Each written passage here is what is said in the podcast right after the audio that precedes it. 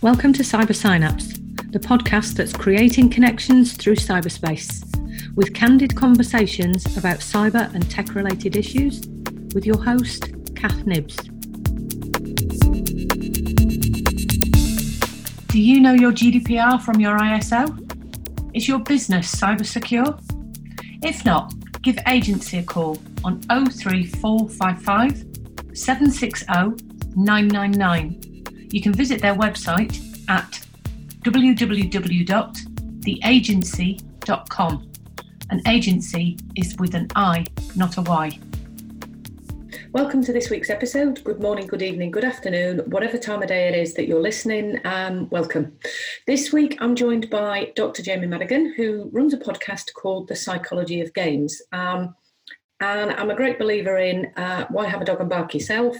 I don't want to go down the route of kind of explaining to you um, all about games and everything. My podcast is slightly different, as you know. Um, so I was pretty stoked to begin. The next three episodes that you're going to listen to will be in and around gaming. Um, so Jamie has uh, done a book called Getting Gamers. Um, he also runs a podcast and he's got an amazing website, uh, details of which will be in uh, the show notes. And he has an enormous amount of research on there about gaming. And added to Amy Orben's podcast last week, we're going to well, we're, I'm going to give you a couple of episodes where you can really get to grips with um, the, the benefits of gaming, the positives, um, the good aspects, etc., etc. Um, because I'm sure you know that this is something that I'm wittering on about. Um, before I start going back into the crazy side of uh, cyberspace and the internet. Um, so enjoy this episode. Um, unfortunately, I couldn't ask everything that I wanted to because um, questions just fell out of my head, to be perfectly honest. Um, and I'd love to be able to interview the next three episodes all over again. Um, and I am bringing back some uh, regulars because some of the episodes that we will be diving into this year will get a little bit difficult. Um, but that's the that's the stuff I've still to bring you. Um, so for now, enjoy this episode and obviously head on over and listen to Jamie's podcast. Um, it's he he interviews the academics. It's absolutely amazing at learning all of the different aspects about gaming, why we do what we do, the psychology behind it, hence the name of his podcast. Um, and for those who do listen to kind of my recommendations, Rob Reed is back on um, with his podcast as well. So he took a short break and he's back up and running, um, which again, it's another fab episode to, or fab podcast to listen to. Um, and I'll see you all next time. Welcome to Cyber Synapse. This week I'm joined by Jamie Madigan, who is also another podcaster and I've been really, really keen to interview Jamie and uh, among others, and the people that Jamie's interviewed, uh, because the podcast that you do, Jamie, is called The Psychology of Gaming. Yep. Um, That's it. And it's all about um, psychologists that you've interviewed, and they tend to come from uh, lots and lots of domains. It isn't just um, gaming. So I think one of the, the, one of the episodes I might ask you about actually is the one where you had about 25, 30 questions and and they were literally right. that people had sent in to you. Um, I must admit, I haven't watched the DND one yet. Um, so, um, so what I'm going to do is just basically give a little bit of background to um, uh, the psychology of gaming. POG is is kind of how how it's referred to. That you also yep. have a Patreon page. Um, so, like myself, people can go over to your Patreon page and get um, inside information lots and lots of bits of research, which are also on your website. And I'll be putting all of this material into the show notes. But you've also written a book. I so I think what I'm going to do is give you the, the half an hour to an hour to try and squeeze in all 40 something episodes and your book and your website about why why gaming is such an interesting topic and why it's got so many different facets. Sure, that so, sounds great. Okay. So, so yeah, I mean, I I started doing uh, the websites going on 10 years ago. So it was like in 2009 uh, that I started doing the psychologyofgames.com website. And, you know, at the time, I just felt like I, had been doing a lot of reading about, um, you know, psychology and social psychology and behavioral economics and sort of some of those related fields and thought, wow, this kind of explains why these game design tropes keep coming up. Like why, you know, why does every game include like a progress bar? Why does every game have this concept of leveling? Why do they direct us to interact with people in this way? And these basic psychological theories, you know, that have been around forever in, in social psychology and cognitive and organizational and, you know, all these different corners of, of mm. the psychology world kind of explain why these things keep coming up. And then there's also they can answer some of the questions about why do we behave the way that we do you know when we play games. Like why are yeah. some people toxic online when they play games and other people are more cooperative? Yeah. And so i thought like some somebody somebody should write about this stuff. And so i decided to start doing it myself since there wasn't a website out there at the time like that. And uh, so i just kind of started doing it as an experiment and it attracted an audience and people started writing in and I really enjoyed doing it. So I continued on, and then uh, you know a few years later had amassed kind of enough uh, information under my belt and research that I decided to write a game about this. Uh, write a, a, book about the same topic about the psychology yeah. of video games. And uh, that's getting gamers, the psychology of, of video games and their impact on the people who play them. Uh, just came out in paper book. It's done um, fairly well. And then about the time the book came out, I thought, man, like reading text is for chumps. I'm I'm gonna start talking into a microphone like all the cool kids yeah. are doing these days. So I started yeah. the podcast uh, yeah. back then, and I do about an episode a month of the podcast to kind of keep it manageable and and to keep from running through all the topics. You know, if I were to do it every week, I feel like I'd be uh, I'd run out of sort of guests to to book on the show. So I get people sort of time to do new research and have people back on to talk about what they're doing. Yeah. Um, so I, have got forty something episodes of the podcast yep. up yep. on the website. Um, yeah. you can you can check out. And the format of the podcast is it sounds like a lot like the format of, of this podcast is where I find an expert and I, I have him or her on and I ask questions about a specific topic. So each each episode will have a specific topic. So there may be one about like addiction. There may be one about uh, you know aggression. There may be one about like how do we measure people's motivation, intrinsic motivation in games, and how do we how do we figure out what types of games people are interested in like what are what are like the different ways to categorize uh, people and how does that relate to personality so it's it's a lot of these sort of psychology uh, topics that overlap with either you know how games are made or why games are made how they are uh, why games are marketed and sold and mm-hmm. priced as they are, mm-hmm. and then sort of the general question of why do we behave as we do when we play games. So. Yeah. Those are sort of the three major types of things that I, I try to get people on to, to talk about. And you're right. The guests that I've had on um, have included. Uh, I've been really lucky. They've included a wide variety of people. Um, so I have academics, you know, people who are affiliated with universities who are doing yeah real good scientific research on uh, psychology and video games and and they'll come on they'll talk about a paper that they published recently or, or something in the news that's going on or a book that they they've got coming out. I've had uh, people who work actually in the gaming industry so game developers um, uh, marketing people that kind of stuff. Uh, and i've had um, like uh, people working in behavioral health, so clinicians and psychiatrists and, and people who uh, work use video games to work with their patients and their clients and their families uh, to, to try to work through things or or enhance their therapy mm-hmm. and, and their treatments.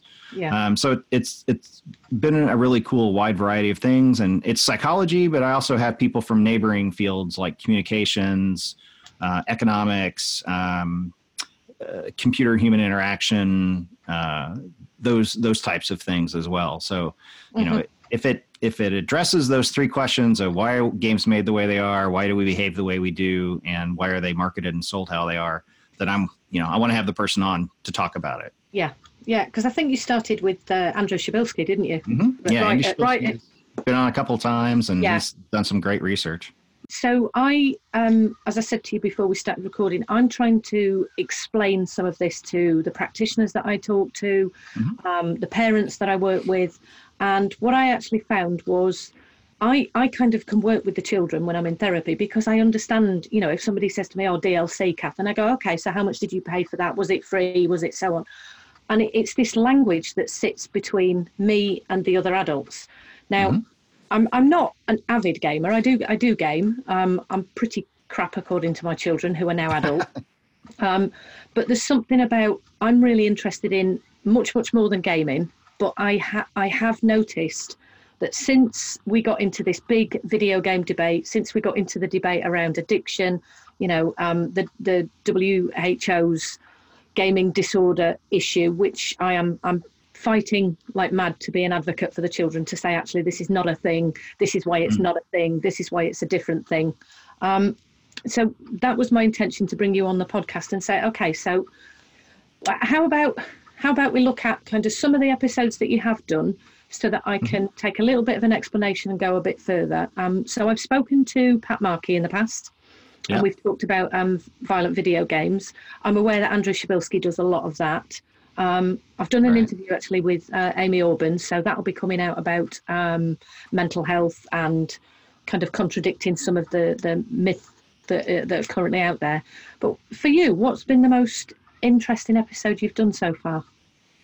Wow, choosing a favorite child, huh? Uh, yeah, that's uh, yeah, that that's tough. I think some of the most the most animated and interesting ones that I, I've done recently are around the the gaming addiction uh, issue, um, the violence in video games issue, um, because that like the violence in games issue was one that um, I didn't like when I went into that when I first started to research it when I was writing the book. I felt like you know yeah I, I kind of don't don't really know what's going on and this idea that violent media can encourage violent behavior seems credible to me. But you know, I wanted to go in and actually see what the research was, and really ended up changing you know my mind uh, for the most part about sort of the effects of violent media, especially violent video games on, on kids. And you know, having uh, Patrick uh, and Dave Ferguson, uh, Mike Ferguson.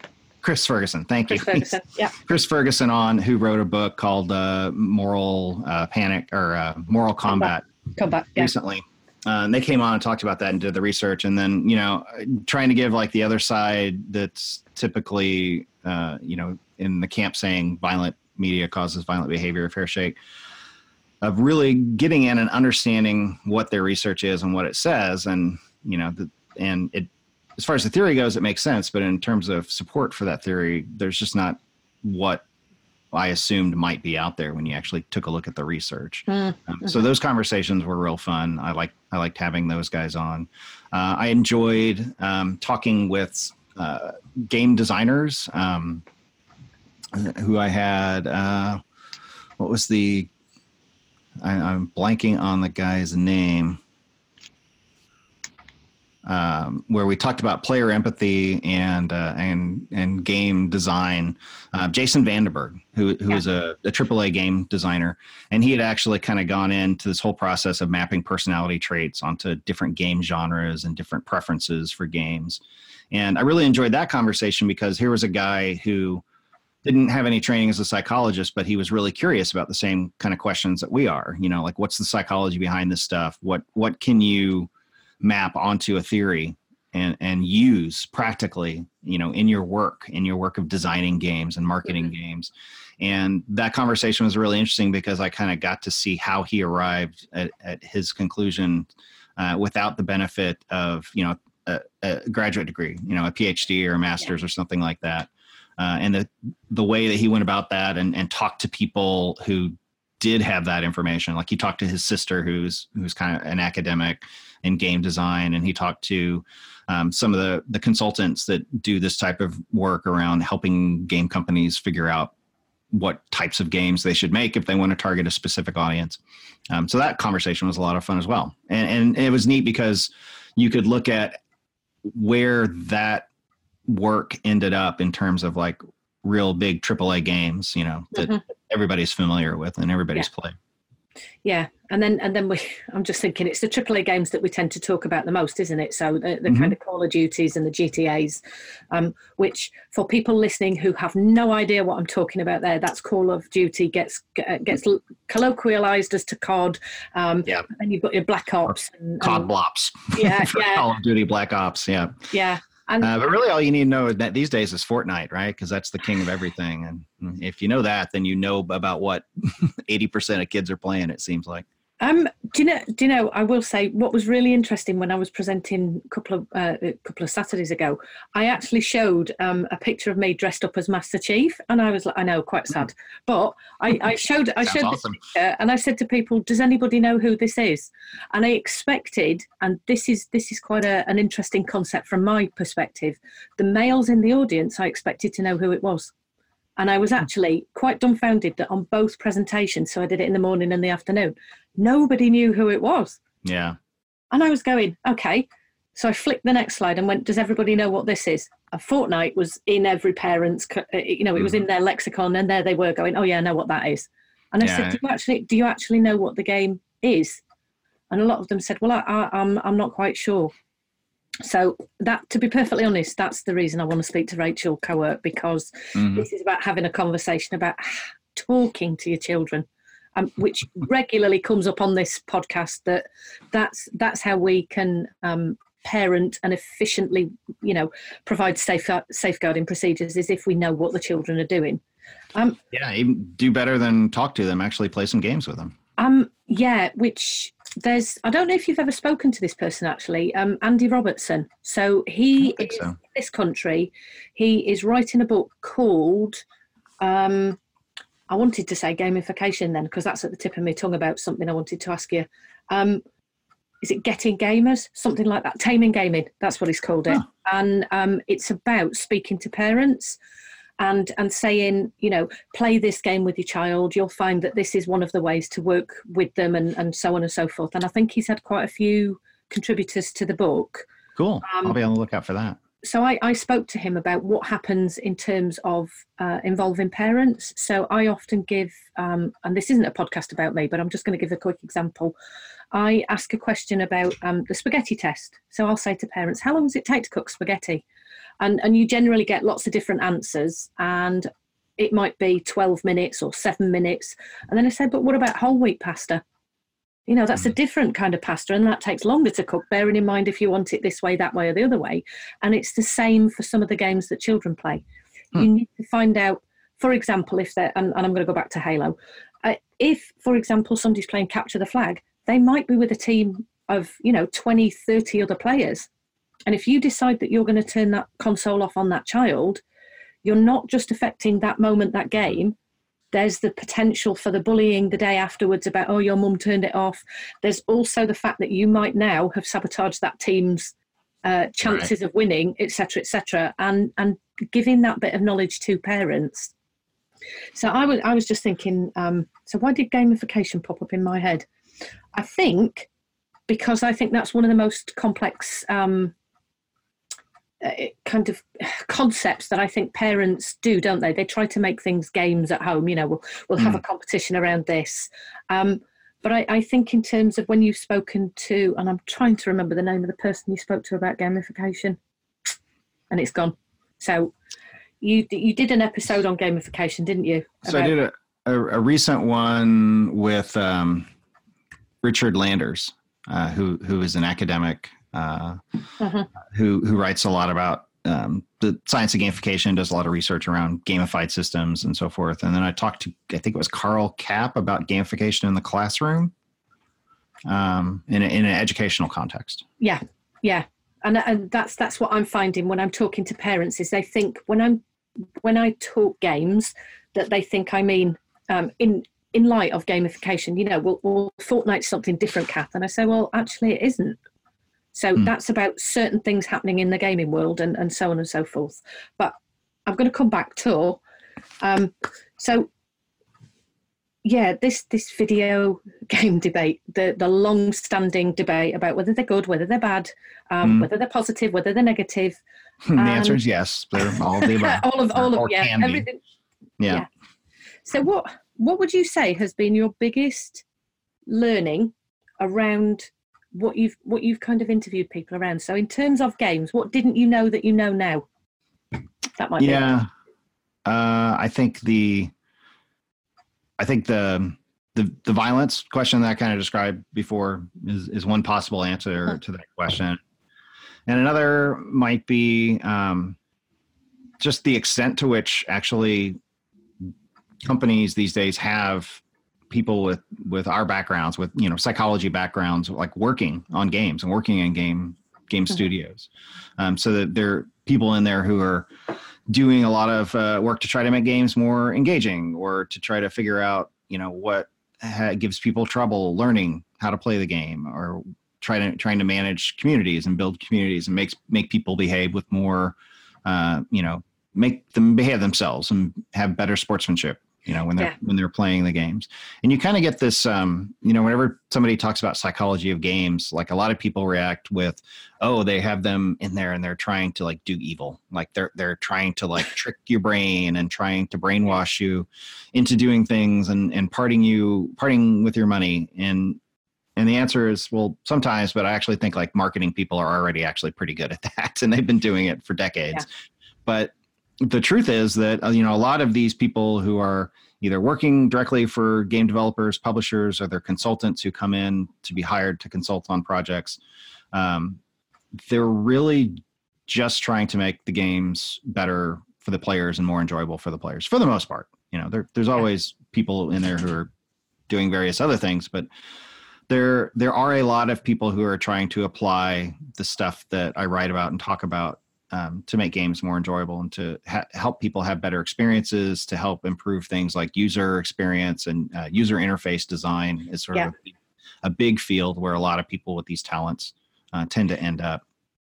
Yeah, uh, so that, that, was a pleasant surprise. Just and, and in doing research and finding out, like actually, like in the last ten years, how much more good academic research there has been on these questions, as mm-hmm. opposed to just hearsay or opinion or moral panic or whatever you want to call it.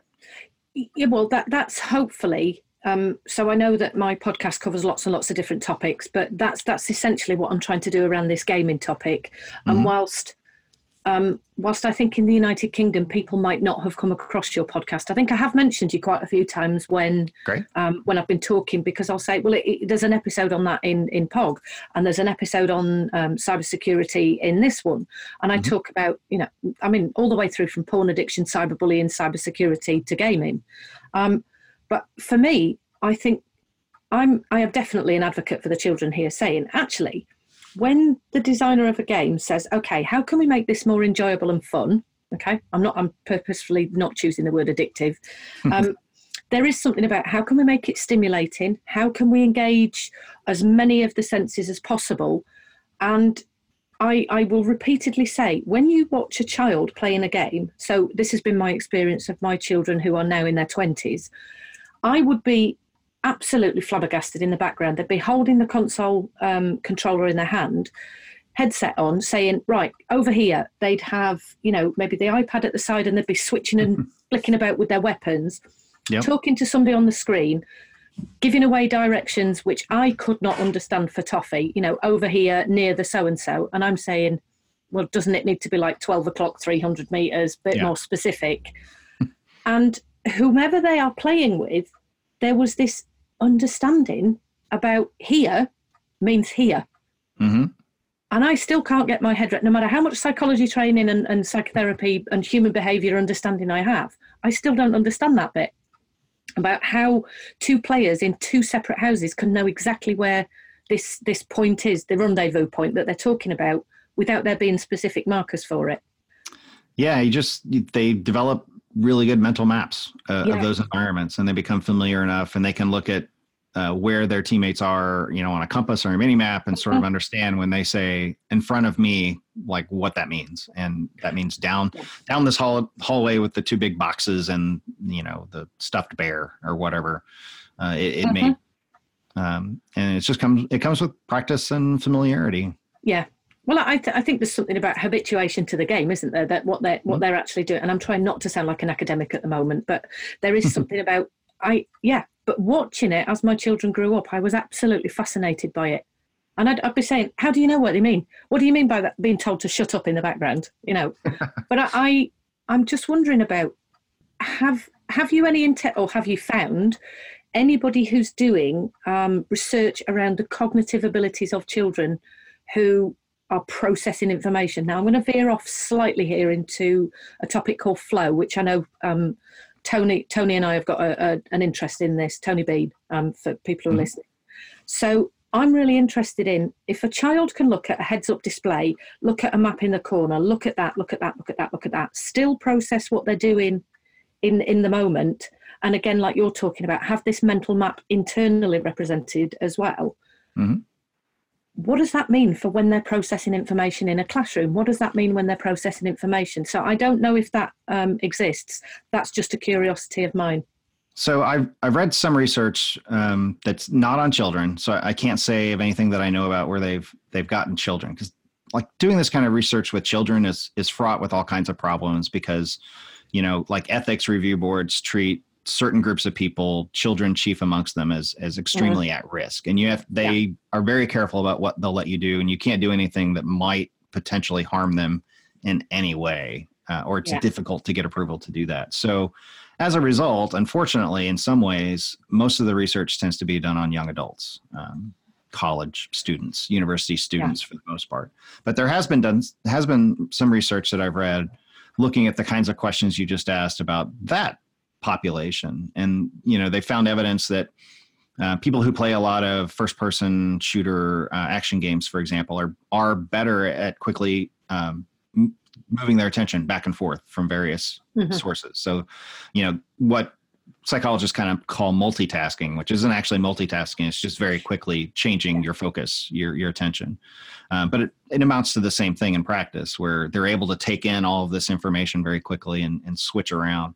Um, they tend to be they tend to be better at that that kind of thing. They tend to be better at um, looking at a scene and sort of picking out details, especially important details. So you know they might look at a at a scene in a first person shooter game and they can immediately see that okay over there is like an enemy player or over there mm-hmm. is like a health pickup or that kind of thing so they can visually and auditorily too so they've done tests to see uh, that gamers are uh, action gamers are better at telling when like a sound shifts from this side of your head to this side of your head or moves mm-hmm. around in sort of a, a 3d sound space. Um, so they're they're good at detecting those at, at, perceptual tasks like that where they detect slight differences or changes or movement that kind of stuff. Um, the question of transfer you know is open i think and generally is that these types of skills don't transfer to anything that is not highly similar to what they're doing in the game so yeah. learning to memorize uh, you know a bunch of statistics or uh, remember where things are on a map um, does not help you remember where you put your car keys you know for example in mm-hmm. real life so yeah. a lot of these sort of brain building cognitive you know exercise type things don't typically hold up when you apply them to real world uh, situations where you're trying to transfer that learning or that task performance to something else mm-hmm. um, yeah. but you know the, that type of research has been out there to show that uh, that the that within a certain narrow scope that those skills do improve. Yeah. Well, I'm, I'm thinking here about, um, so it's, whilst it's a curiosity of mine, because I'm really, really interested in, um, particularly when children are playing games, if they get into the, the, um, the state known as flow.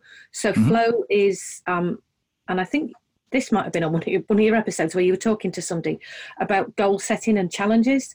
So when mm-hmm. you skill set and your challenge set, it, it, they're slightly apart. You get this beautiful channel channel that the mm-hmm. Flow Genome project called that. That's the flow channel, and it's skill set versus ch- um, challenge skills, right. and it's just outside your comfort zone by about four percent. Yeah, mm-hmm. and that's that's where you'll hit the sweet spot, and you suddenly become, you know, really adept at what you're doing and what I'm finding is when I'm talking to, um, so I, I, actually use games in therapy, a bit like um, it's one of the reasons I interviewed Tony. Mm-hmm. And what I find is when I'm when I'm working with these children, they very very quickly become focused on the game that they're playing in hand because it's it's familiar and they know what they're doing. Right. And then what I have to say to the parent is, well, you know, this game is not the same as being in the playground. This game is not the same as being in the the um, I don't know, the kitchen or in the classroom or wherever it is. Yeah, doing your homework or yeah. yeah. And I was I was trying to think of a way to because the term the term in psychology is generalization, isn't it? It's where you take mm-hmm. specific information and, and and generalize it, and then why that's so difficult for parents to understand. You know, but he's so good at this, but not so good at that. And yeah. and I was just thinking, if you had actually spoken to anybody who does any work with children, because again, I feel like I'm pretty much on my own in that area of being able to talk to people because you've got to be a pretty much interested in it, b somebody who can work with children, and yeah. and I'm I'm privileged that I tend to get around some of the ethical bodies because I actually work with children, so I've mm-hmm. already got that in under and, my. And you've got your own code of ethics and and mm-hmm. way that you go about things that protects them. I'm sure. I'm well, yeah. If I didn't, I'd have my fingers wrapped, you know, very quickly. um, yeah. So I, again, I'm thinking here about another behaviour which I know you've done an episode on, which is um, you know toxic behaviour mm-hmm. in, in, gaming. Um, so again, that was kind of kind of people looking at adults, wasn't it, in terms of mm. why we engage in toxic behaviour. So I was going to ask you to talk about that in terms of uh, your episode that you did, but what what you found out because obviously when I think about toxic behaviour, I'm usually talking to parents about children who have been cyberbullied because that's yeah. the that's the layman's term that we now use to cover all aspects of any kind of toxicity. Mm-hmm.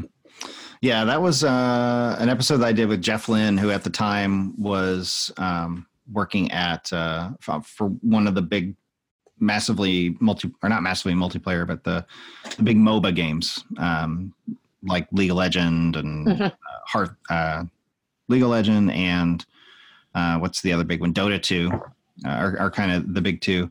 And they had a lot of problems with toxic, toxicity in their player base where people would abuse each other and yell very nasty, unkind kinds of things, things that I'm sure would be classified as bullying if, if you wanted to, to look at them in that way.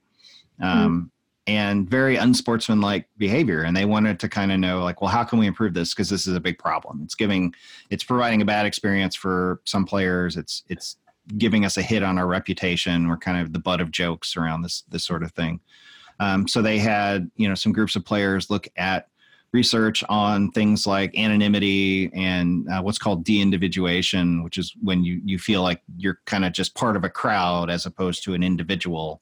So I'm not me; I'm part of this group, and thus what I do, you know, I don't pay as much attention or self monitor. I don't do as much self monitoring on my behavior, and I feel like if I do something it'll be attributed to the crowd and not me individually. So yeah. that can lead to either pro social behavior or antisocial behavior, toxic behavior, depending on the circumstances. But that's what they tried to look at. And it's like, well, how can we shape those circumstances so that people aren't as toxic? And they, they did some things around group size in, in their games and they would group people who are friends together maybe like two or three friends together and then fill that team out with a couple of strangers and they found that because the friends were being friendly with each other the strangers picked up on that and started being friendly as well Mm-hmm. They did some some experiments around like letting people choose which heroes they wanted to play or uh, in in the match, uh, and because that was sort of a, a source of contention a lot of times uh, when people would, um, you know, pick somebody that somebody else wanted to pick or not pick a, a role that somebody else thought needed to be filled.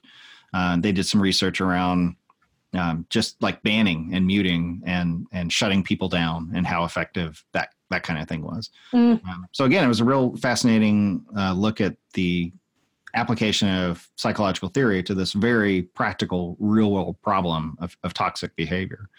Yeah, uh, yeah.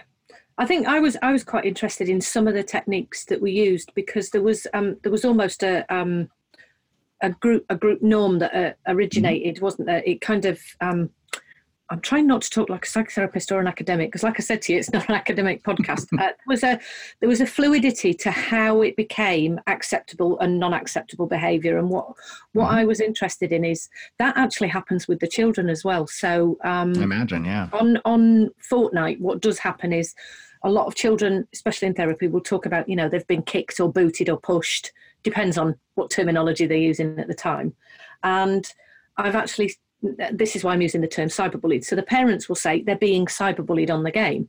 And, and what we're talking about are group processes, you know. So let's go back to um, uh, a noob, okay, which is a term that you're probably um, familiar with, being a gamer and being a gamer of slightly over four, four or five years, because it is an old term. Um, yeah, it's been around. That, yeah, that there's something about you get given this name. So when, to be perfectly honest, when I was in the army, you get called green So green mm-hmm. is new, new out of uh, a bit like new out of training, um, and not ripe yet. Not, not I, absolutely, yeah. Yeah. So so this was this was kind of like the same behaviour that I was watching in terms of how adults are. Mm-hmm. And I was kind of explaining to parents, saying, "Well, actually, this is this is what would happen in a playground. It's group process. You know, you've got the the storming, norming, for, well, sorry, forming, storming, norming, and then reforming. And and what you actually get are these different phases. And mm-hmm. children are perfectly capable of managing that quite often between themselves. I think the dynamic might change a little bit when they're playing with adults. So I've spent a long time looking at um, YouTube videos with my kids of adults that have um, teased, bullied young people and then recorded it. But I've also seen it vice versa. Hmm.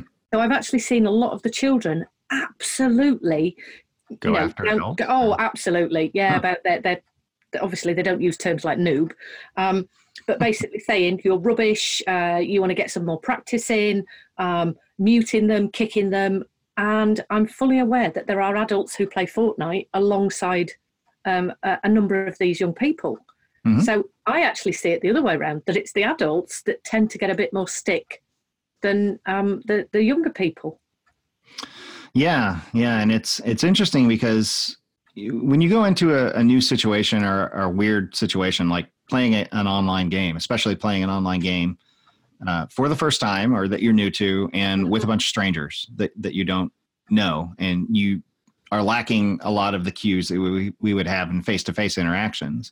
Um, so you can't look for authority symbols. You can't look at facial expressions and nonverbals. You can't, yeah. you know, do that kind of thing like we have done for most of our human history so what happens is that you get um, really sensitive to cues as to how to behave. So it's like, I, this is weird. I don't know what to do. Yeah. How should I act? What's acceptable in this situation? And the places that you look are people around you. So the people in your group, the people you're interacting with, they can very quickly set the tone for like what is acceptable in this social situation. Mm-hmm. How do I behave? And is it acceptable to call somebody a noob or worse? Um, is it acceptable to use gendered insults or s- racial slurs? Yeah. Um, curse, you know, cursing, all that kind of stuff. Is it acceptable to harshly criticize somebody's performance? And I think one of the most important and powerful messages for for kids and adults there is that, like, most of the time, the other people that you're interacting with are in the same situation you are. They're just like you in that they're in this weird situation. They're looking for cues on how to behave. So you actually have the opportunity to take the lead there and be friendly and sort of set the tone. And people are much more likely to be friendly in return when it is this sort of awkward, unusual situation. Like they'll yeah. look for that and cue into that. So, you know, I've seen a lot of instances where you'll jump into a game. Like I've been playing a lot of uh, Apex Legends, which is the new battle royale. It's it's like Fortnite. It's a lot like yeah. Fortnite. Um, and I've had a lot of situations where, you know, immediately I'll just jump in and do a mic check and say, Hey, how's everybody doing today? You know, what do you think our chances are to win this match? And just kind of chatting up with people. And some people are radio silent, don't don't say a word. Other people, uh, though, tend to chat back and and have a conversation. And then, you know, this is anecdotal and I'm just kind of looking at this myself, but you then see a lot more behaviors like people offering to share equipment or or call out locations of things that other mm-hmm. people might need or wait for the rest of their team before moving on and you know and getting in a firefight. Uh, so it can be really powerful, and I think it's it's very empowering for kids to know that um, to have to know that they can have an outsized effect on on how that situation goes. Mm-hmm. I, well, this oh, that was just lovely because if any part of this podcast could be absolutely um, for what parents could learn from, actually, this this is the thing, isn't it? Is it they are quite a pleasant place game games online mm-hmm. uh, versus the you know the the moral panic that sits around. Um, children will be groomed by paedophile because I think that's what happened not so long ago in the media here is yeah. um, the National Crime Agency has said children are going to be groomed on the platform of Fortnite and and you know being the critical thinker i am i kind of went well it's been happening on all platforms for a long time it's right. not just fortnite you know but what does happen is the children are generally when when they are in the grooming process will be taken from fortnite to another platform where that can happen separately so when when i'm talking to parents i'm saying look if they're playing on fortnite they're not on another platform that's suspicious that you don't know about. Yeah. So sit with your children, watch how they talk to people, and and you know it's very very comical a lot of the stuff. Um, yeah. I do find that there's a shared, um, yeah, there's like a shared humour about what you're all doing, and mm-hmm. it's almost like everybody gets what's happening. So when somebody does make a mistake, it isn't uh, they're not they're not absolutely crucified for it. You know, you might get a bit of a well that didn't work. Um, try better next time, sucker, and it's it's a bit less aggressive than I think parents do think. And I think that's what I'm trying to do with this kind of gaming section at the moment. Yeah. Try and communicate. This is a really good place for children most of the time. And I'm, I'm using kind of the quantifier there because sometimes it may not be. Mm-hmm. But that's also about um, spending time with the children, allowing them to have a certain amount of hours gaming, right. and that there is there are rules and boundaries around it. Mm-hmm. Um, you know, as I said the other week, I'm not saying allow children on the games forever, but have a have a conversation with your children, um, particularly around what are you doing, where's the next save point, what do you need to do next, mm-hmm. and you know, five minutes until your dinner's cooked. Yeah, so, why did you why did you choose this character over another? Why why did you yeah engage? Why did you take on this strategy instead of that one? And you know, people love to talk about what they do, and and gamers, if you give them a chance, a lot of times will talk your ear off about about the game that they're enjoying.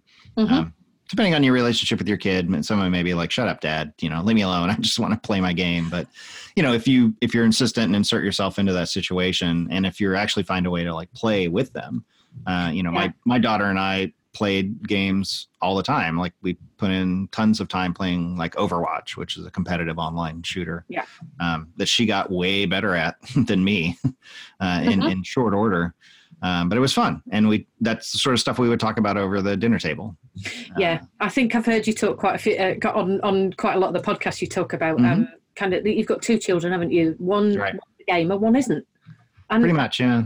That's what it's like to have a family, isn't it? Is mm-hmm. here we are some children like it some children don't some children like you know for example minecraft building that kind of community other children like the idea of you know being able to shoot people chop their legs off and all the rest of it yeah so.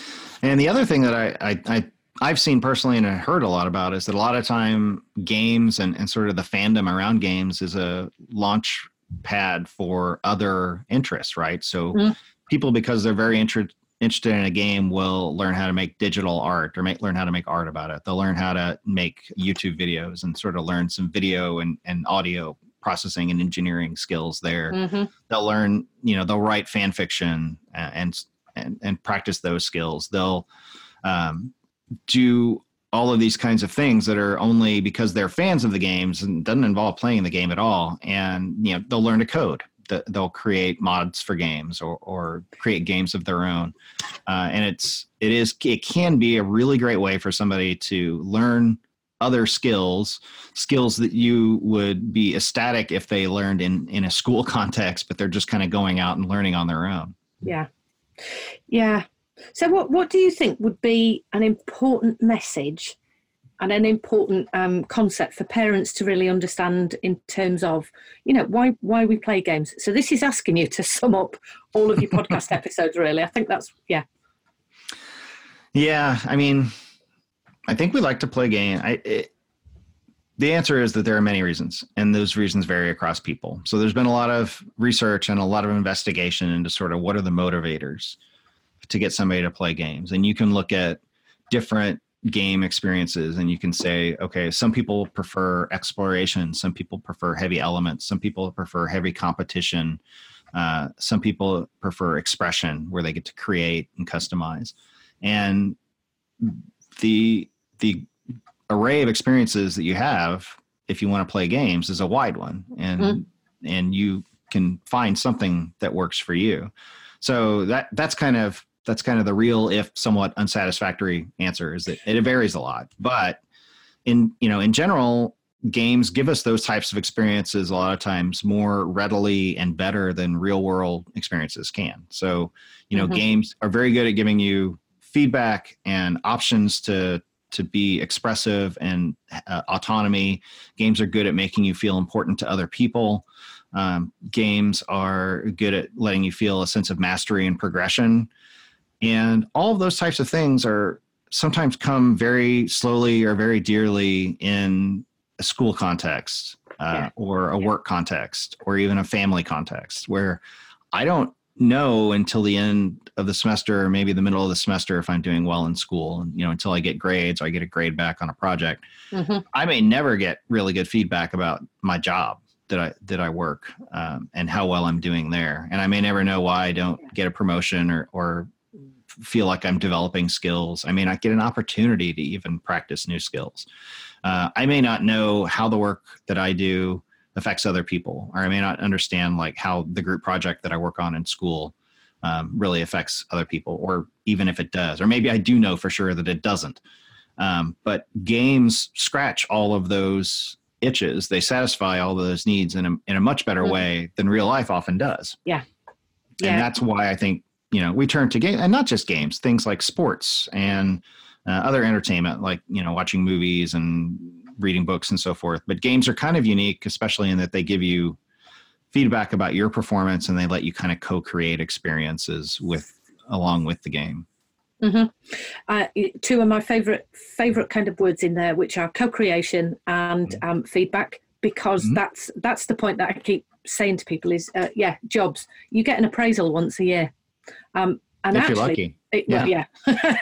well, I, well, I don't because I don't have anybody that um, I well, I do. I have supervision, but I don't mm-hmm. actually have a boss. Um, so I, I'm just thinking that there's something here about if parents knew this I'm just thinking it'd be great when I can get to speak to uh, Rachel Kowert and I can talk about kind of the parenting side of things as well. Mm-hmm. Um, that this this is why games are so popular, and they might not all be console games as well. You know, these might be the ones that they have on their smartphones, on their oh, iPad, yeah. um, and that what children do learn for me is many many skills that they don't get. The, the unfortunately, because I work a lot with trauma and abuse, that is my specialism.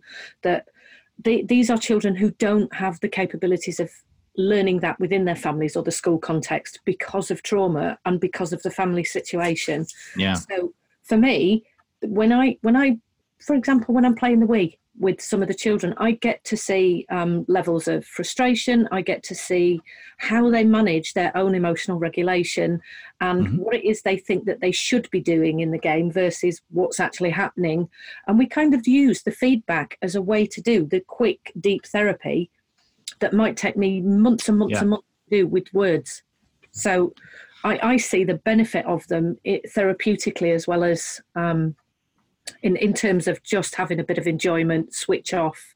Yeah, the the therapists that I've had on the podcast and and talked to otherwise have have made that point as well. That like if you want to have conversations with the kids, you need to understand what it is that they're into and, and mm. use that as a bridge. Um, so, yeah. you know, you can't plop down a, a checkerboard like you used to. Uh, if you want to like sit down with a kid and get them to open up, you need to, you know, you need to set up a Minecraft server and you like mm. start playing with them and, and then sort of use that to understand like how they communicate and how they deal with frustration, how they understand like whether or not they understand how other people see them or whatever it is that, that you're working on with them. Mm-hmm. Yeah, for me, for me, I think the the most powerful part of the tools has been so far is talking with children about who strangers are and how to work out mm. um, friendly versus unfriendly, savoury versus unsavoury. Mm-hmm. And and that's been that's been the, the biggest part of, of yeah, it's tough for adults to do, much less uh, kids. Yeah.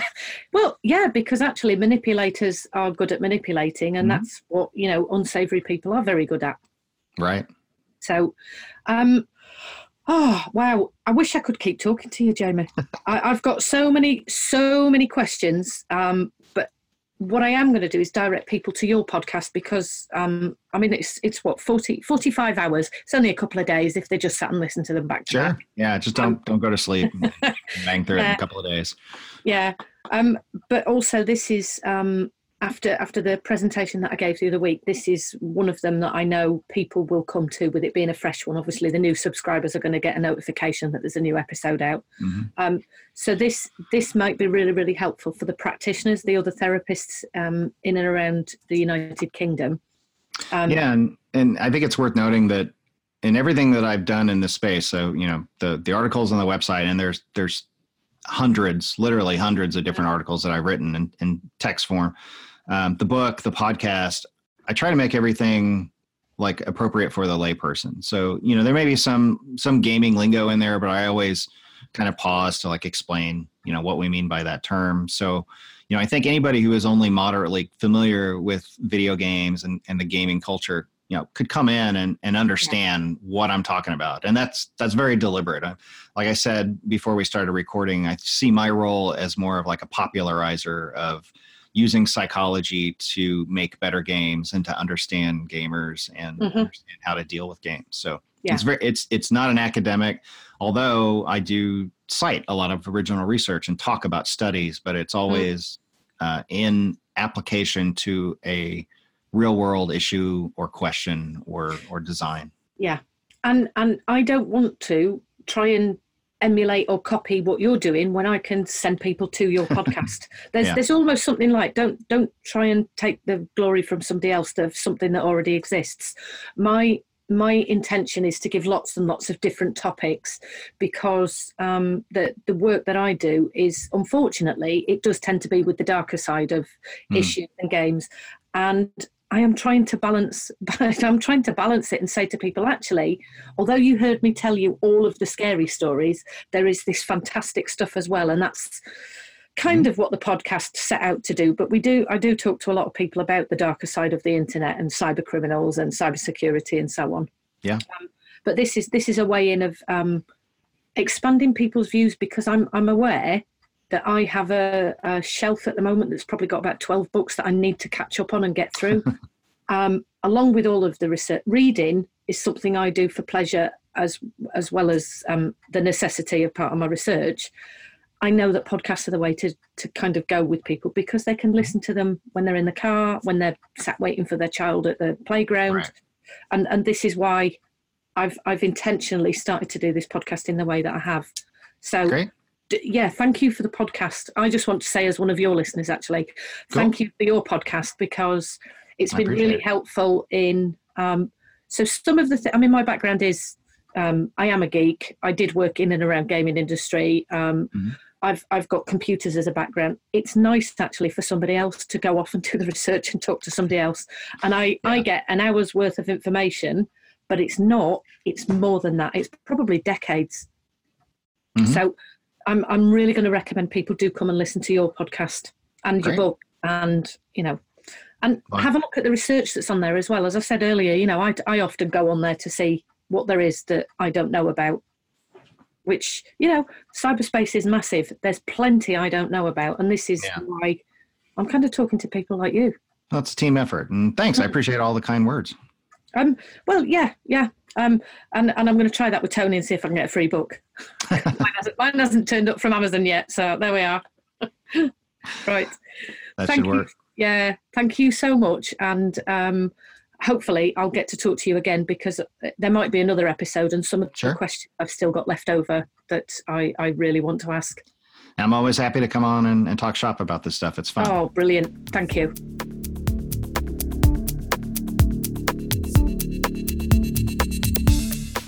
Podcast was edited by Rory Kavanagh, an audio enthusiast and music producer.